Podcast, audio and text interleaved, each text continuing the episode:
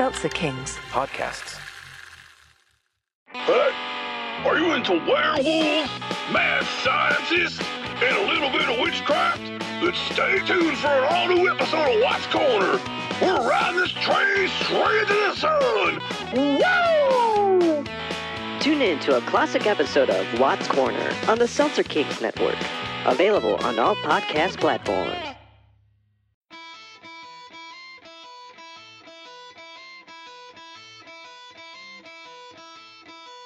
Hello and welcome to the podcast that asks the simple question When you gave The Tonight Show to Jay Leno, what the hell were you thinking? This is the Saturday, May 23rd, 2015, from the home offices in Sioux City, Iowa edition of the show, talking about the death of Generation X as seen through the lens of late night television. You're really going to want to stay tuned for this.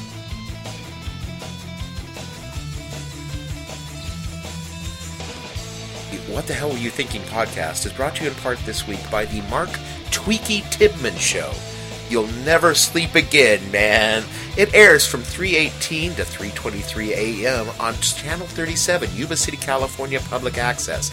Tibman, up late for the meth heads and the meth makers. If you would like to sponsor the show, you're really using way too much of Mark's product. And get help, man. Just get help.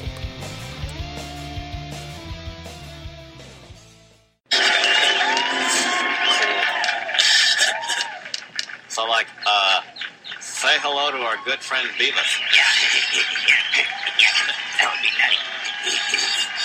So, like, this is our uh, top 10 list from our home office in Butt, Montana.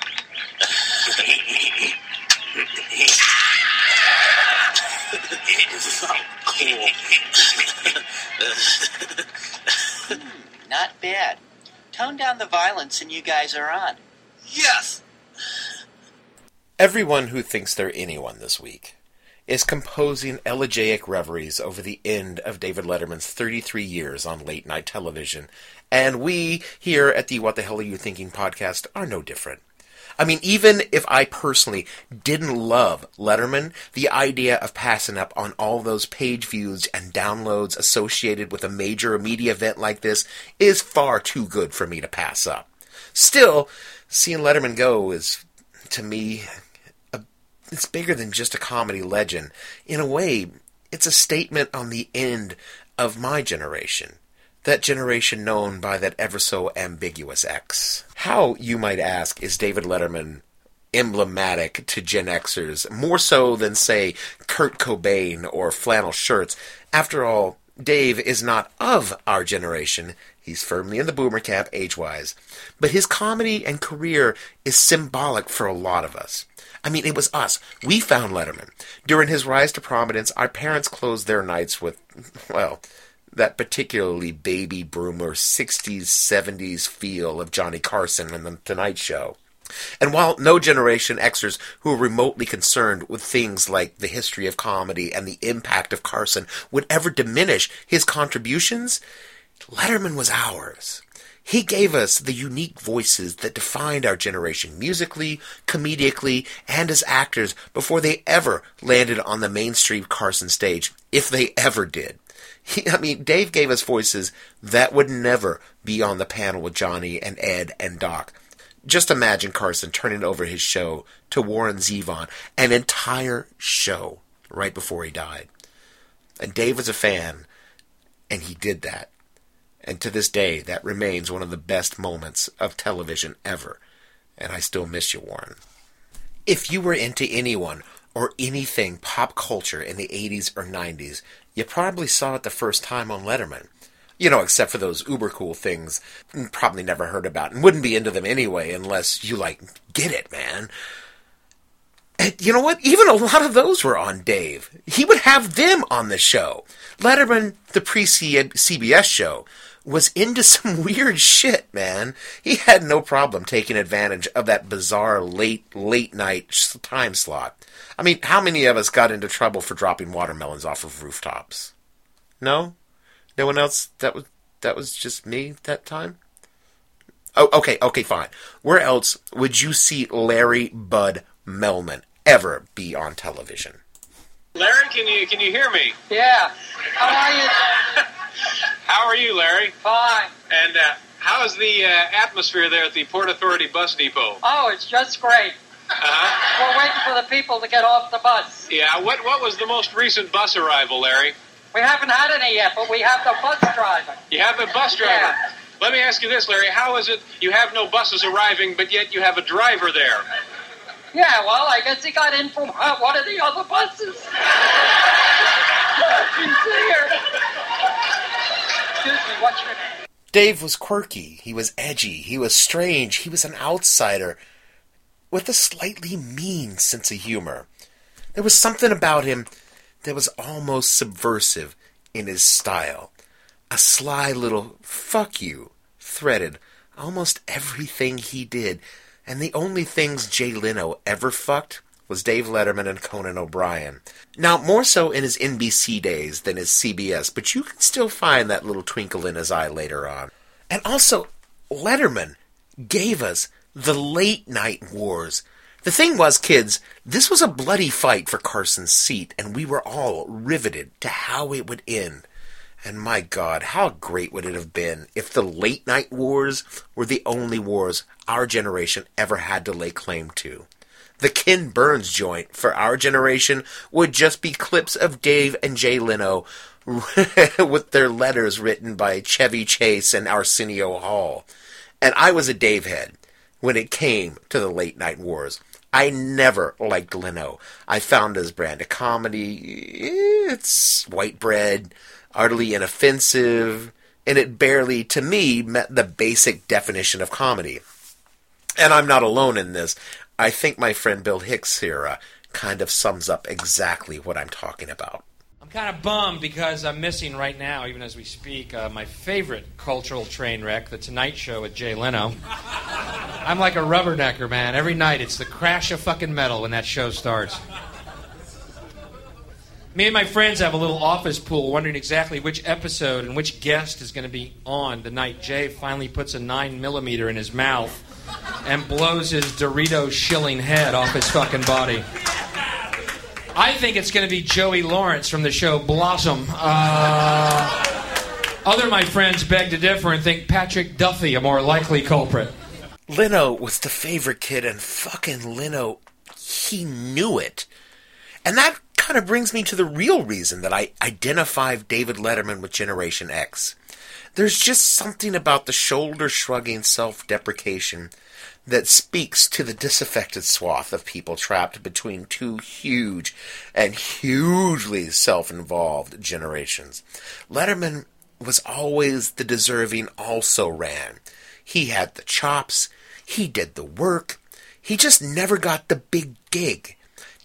Dave not getting to the night show is like watching your dad start a whole family with his second, much younger, and frankly, much prettier wife than your mom. And their kids always seem to have nicer shit than you did. And while you never wanted for anything from your dad, you kind of felt like he loved the new kids just a little bit more than you. And this is basically my generation, Generation X. It's it's basically our story in a whole nutshell. Again, relatively small generation, wedged between the boomers and their preening we changed the world narcissism, and the millennials with their helicopter trophy for just showing the fuck up narcissism. And you know Leno got the damn trophy just for showing up. I mean, we showed up. We took our ration of shit from the greatest generation and the boomers. We embraced the digital revolution and changed how everything worked, only to have this bunch of kids come along and say, Oh, yeah, that was great. America Online? Oh, yeah, that was great. But this Facebook? That's what you guys really meant, right? You know, it's the same goddamn thing. We use this, we use Facebook the same way. We IM'd, we emailed, we bullshitted with our friends. We all know there is no practical difference between America Online and Facebook. Would someone just admit it for once? And when we finally started inheriting the late night seats as Dave moved to the majors, our comedians were just a little too quirky and a little too weird to find any kind of acceptance by anyone but us. I mean, I loved and love Conan O'Brien. But I'm the first to admit he was just odd when he took over the late night. And, you know, Conan will actually admit that too. It took some time for him to find his footing and to figure out how to broaden his appeal into something wide enough to reach that nebulous fat belly roll that we call middle America. By the time an actual member, someone born into Generation X, actually slid into the host chair of a late night franchise, he was basically immediately co opted by the millennials as the voice of their generation. Stewart and Colbert, or Colbert, are Generation Xers, but we don't get credit for their genius. Jesus, man, it's the story of our lives. You know, growing up in the shadow of the baby boomers was hard enough. I mean, how many times can you hear about their uh, fixing the world without wanting to say, dude, if you fix that shit, you done broke it again. You ended a war you fuckers had to fight in, but were really cool with all the ones you didn't. Oh, oh, really? That that job you did on civil rights? Oh, that was good work. I mean, if you don't count, you know, black guys being killed by the cops for just being black. Free love? Oh, yeah, you guys did some monster work there. But, you know, that whole certain terms and conditions may apply that left a bit of cleanup that now we have to deal with. And we just can't seem to get that nailed down. And the less we say about the economy, oh wait, no, you know what? Fuck you. The more we say about the broke ass economy, the burnt the fuck up planet you left lying around like those little granules of coke on a mirror, so small you couldn't even lick them off, the next boomer that waxes poetic about the great work their generation did is getting punched right in the nuts even if they're a woman. The greatest generation made the world safe for you bastards, and you made the world safe for yourselves. Your kids, eh, you know, you gave them a grade for participation. A lot of these cultural crimes I've been complaining about can be blamed on the baby boomers. Something else I'm a little tired of hearing about. The baby boomers. Whiny, narcissistic, self indulgent people with a simple philosophy give me it, it's mine! give me that, it's mine! And hey, before I get all like holier than thou, and as much as I do like to shit on the millennials, they really are the ones who got stuck, having to clean up the crap the boomers and honestly us Gen Xers have left behind. Maybe we were just too busy looking cool in our flannel shirts and our Doc Martens and jamming out to Pearl Jam while pretending Kurt Cobain would be relevant today if he hadn't swallowed a shotgun. Some of us were kind of busy building the infrastructure of the 21st century and finding a way to make some money off the internet, which no one, by the way, ever thought we could do. I mean, you kids don't remember a GeoCities page, but when someone looked at that, they vomited on their computer screen. Most of us would pay money not to see it. And the animated GIFs, hey, Hard G represent, you guys love so much were widely considered the worst thing on the internet. So you've got us to thank for that. When you're perusing a BuzzFeed listicle in the next 20 years while the oceans is basically swallowing your entire lifestyle in your city, just remember you have us to thank for the listicle.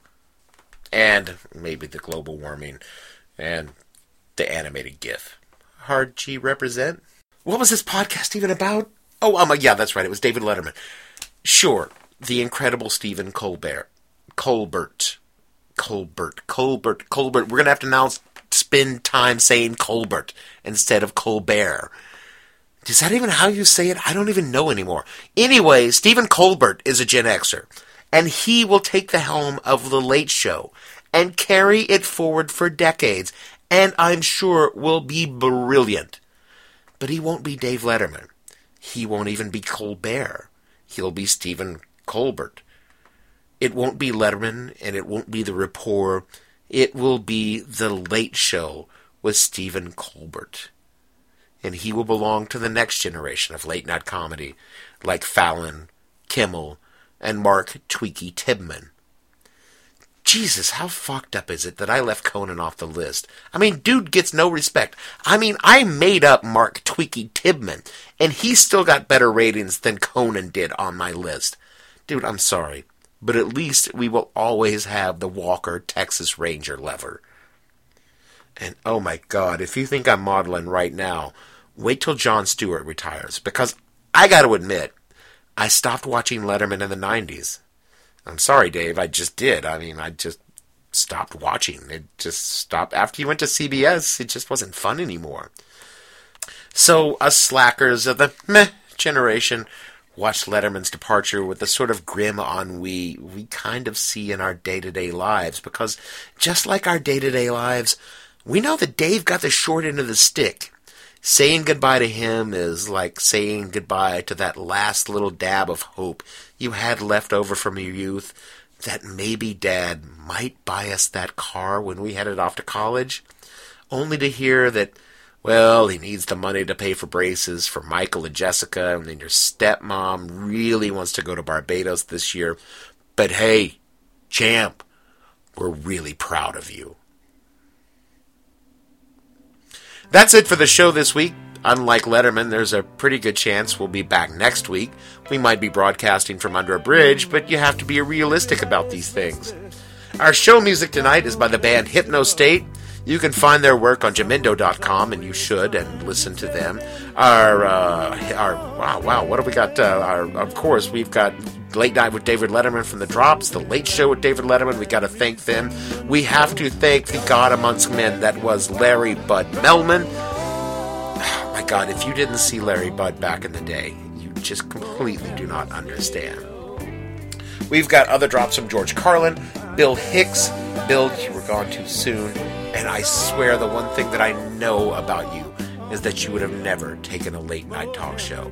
And we close out tonight with the music from Warren Zevon, who was not only an amazing musician and a fantastic showman, but he was also a favorite of Dave Letterman. So listen to this song. It's Mohammed's Radio. And if it doesn't touch something in you, well, you're a soul dead boomer or, you know, a member of the millennials, which, frankly, we can't help you either way.